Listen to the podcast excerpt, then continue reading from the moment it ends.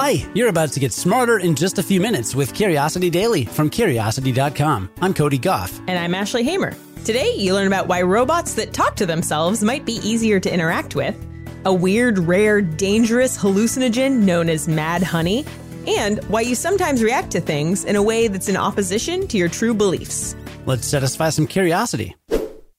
Virtual assistants like Siri and Alexa can be helpful, but they can also be really, really frustrating when they do things that don't make any sense. Researchers in Italy have come up with a solution. It's not a smarter robot, it's a robot that thinks out loud. It, by the way, is named Pepper. You might have seen Pepper before, maybe as a greeter or a robot assistant at a fancy storefront. It's this friendly looking humanoid robot with big eyes and a tiny mouth like an anime character and a slender, all white body. It also has an open source platform, which makes it handy for research like this. What's different about this version of Pepper's programming is that the robot speaks a sort of inner monologue while it's trying to figure out what to do. In one experiment, researchers had Pepper work with a human to set a table. Pepper was taught where everything was supposed to go, and it knew that the napkin was supposed to go on the plate. But in the experiment, its human companion told the robot to put the napkin on the table instead. That's a big conundrum for a robot. Pepper responded by talking through the program out loud. We went through the trouble of recruiting a high tech robot to simulate what this might have sounded like. I have to place napkin on the table. What does the etiquette require? The napkin has to stay on the plate. It contravenes etiquette. The position has to be on plate and not table. Maybe he is wrong. I think he maybe got confused. I want to be sure and I will ask him again. so lifelike, right? Anyway, it might seem weird to hear a robot's inner monologue, but it's a creative solution to the dilemma of human robot relations. It's basically bringing humans into the machine's mind. Now, this isn't exactly how robots think. The researchers actually had to write extra code so Pepper would produce this text. In reality, computers zip through programs and find contradictions way faster than they can explain them. But it helps to clue the human into problems that are usually invisible. Pepper doesn't freeze, flash an error message, or ignore important information when a problem comes up. Instead, the robot brings the human along with it by using language that a non programmer can understand. That approach would come in handy for all sorts of computers. Think navigation apps, Roombas, and even robots helping with surgical operations. If only human thoughts were so easy to comprehend. Beekeepers around the Black Sea risk their lives to harvest hallucinogenic honey. Seems like the perfect accompaniment for the Mad Hatter's Tea Party. And that's kind of appropriate because this substance is known as mad honey. But there's no mistaking it for the golden goo you find on grocery store shelves. Mad honey is more red and it has a bitter taste. Oh, and it gets you high. And the way it's made is pretty interesting. This special nectar comes from the world's largest honeybees, Apis dorsata laboriosa, high in the mountains of Turkey and Nepal. Honey harvesters have to climb up the side of a mountain and risk being stung by hundreds of gigantic bees to collect the nectar from their cliffside hives. Mad honey is also, therefore, mad expensive. A whole kilo, or a little more than two pounds, can go for as much as $360. Just as it's dangerous to gather, it can be dangerous to ingest. The nectar's psychedelic effect comes from the rhododendron flowers that the bees feed on. The plants contain a neurotoxic compound called grayanotoxin that throws off the chemistry of the brain. Small doses cause dizziness and produce a euphoric feeling, but taking too much will cause someone to projectile vomit, pass out, and Winnie the Pooh their pants. Mad honey can even kill by causing a dangerous drop in blood pressure or heart rate, although honey induced deaths are extremely rare. But the honey has practical purposes besides getting people buzzed. Ancient Turkish and Persian armies set literal honey traps for their enemies, who were a lot easier to defeat in their intoxicated state. Off the battlefield, it's also long been touted as a treatment for ailments like arthritis, diabetes, and hypertension. It's also said to improve sexual performance and correct erectile dysfunction. And that explains why a 2018 report found that middle aged men were the most likely to suffer from honey poisoning. This special syrup will ensure that you have a very merry unbirthday. But if you're just looking to soothe a sore throat, it's probably best to stick to the regular stuff. People do all sorts of irrational things without even realizing it. If you've ever yelled at the TV screen, cowered on an otherwise sturdy glass walkway, or refused to eat a dessert because it was shaped like an insect, you're in the club.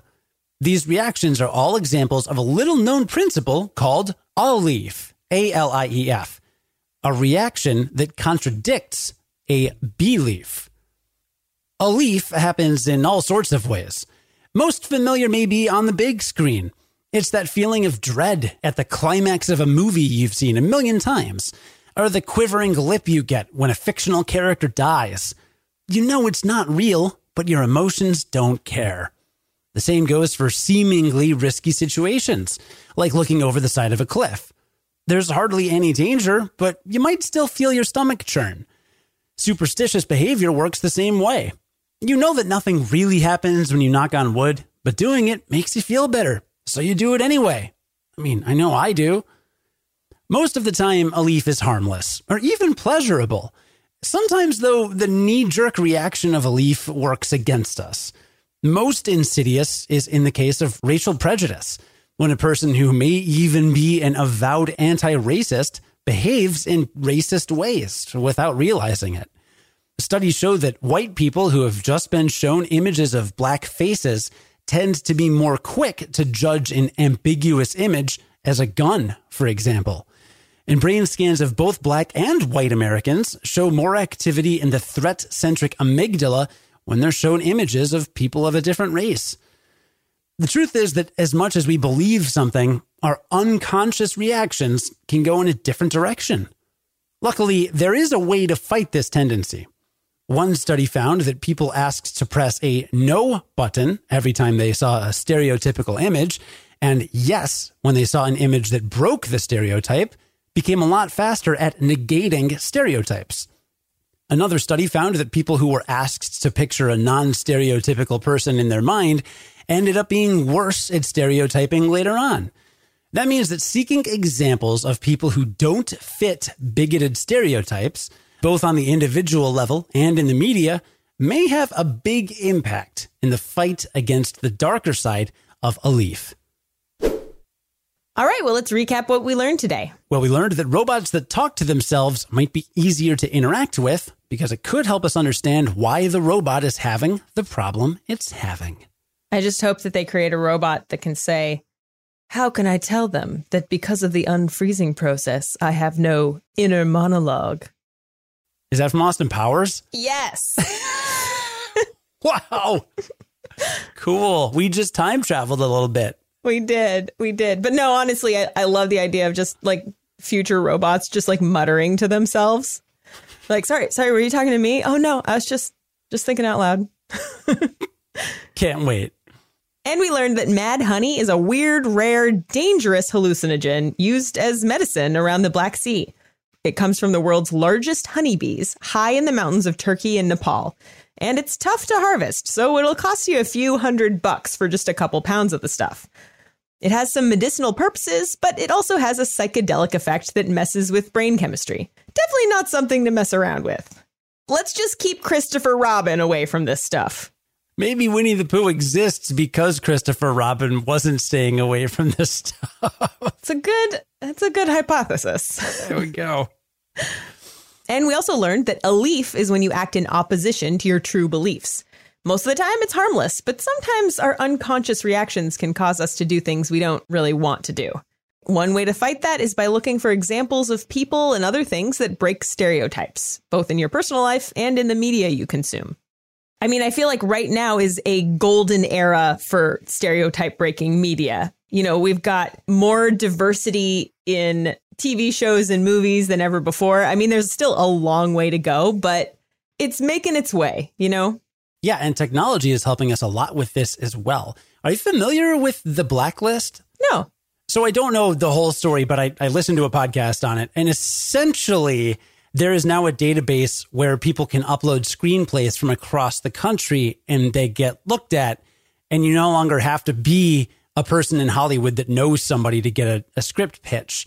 And scripts that get greenlit through the blacklist have won a disproportionately high number of Oscars because they're coming from really diverse places and really diverse writers and not just people that live in California, basically. Some of the films include Juno, The Wolf of Wall Street, Never Let Me Go, Looper, The Social Network, The Wrestler. So, pretty big award winning films. And they never would have happened if people hadn't put together this stuff, you know, using emails and developing a new website and all these other things to crowdsource from across the country. So, really cool things happening. Nice. Today's writers were Grant Curran and Steffi Drucker. Our managing editor is Ashley Hamer, who is also a writer on today's episode. Our producer and audio editor is Cody Goff. I have to listen to Curiosity Daily. What does the etiquette require? I must listen to a new episode. It contravenes etiquette. I listened to today's episode, but cannot listen again because it is no longer a new episode. Hey, robot, maybe you must join us again tomorrow to learn something new in just a few minutes. Beep, beep, boop. Confirmed. No disassemble. and until then, stay curious.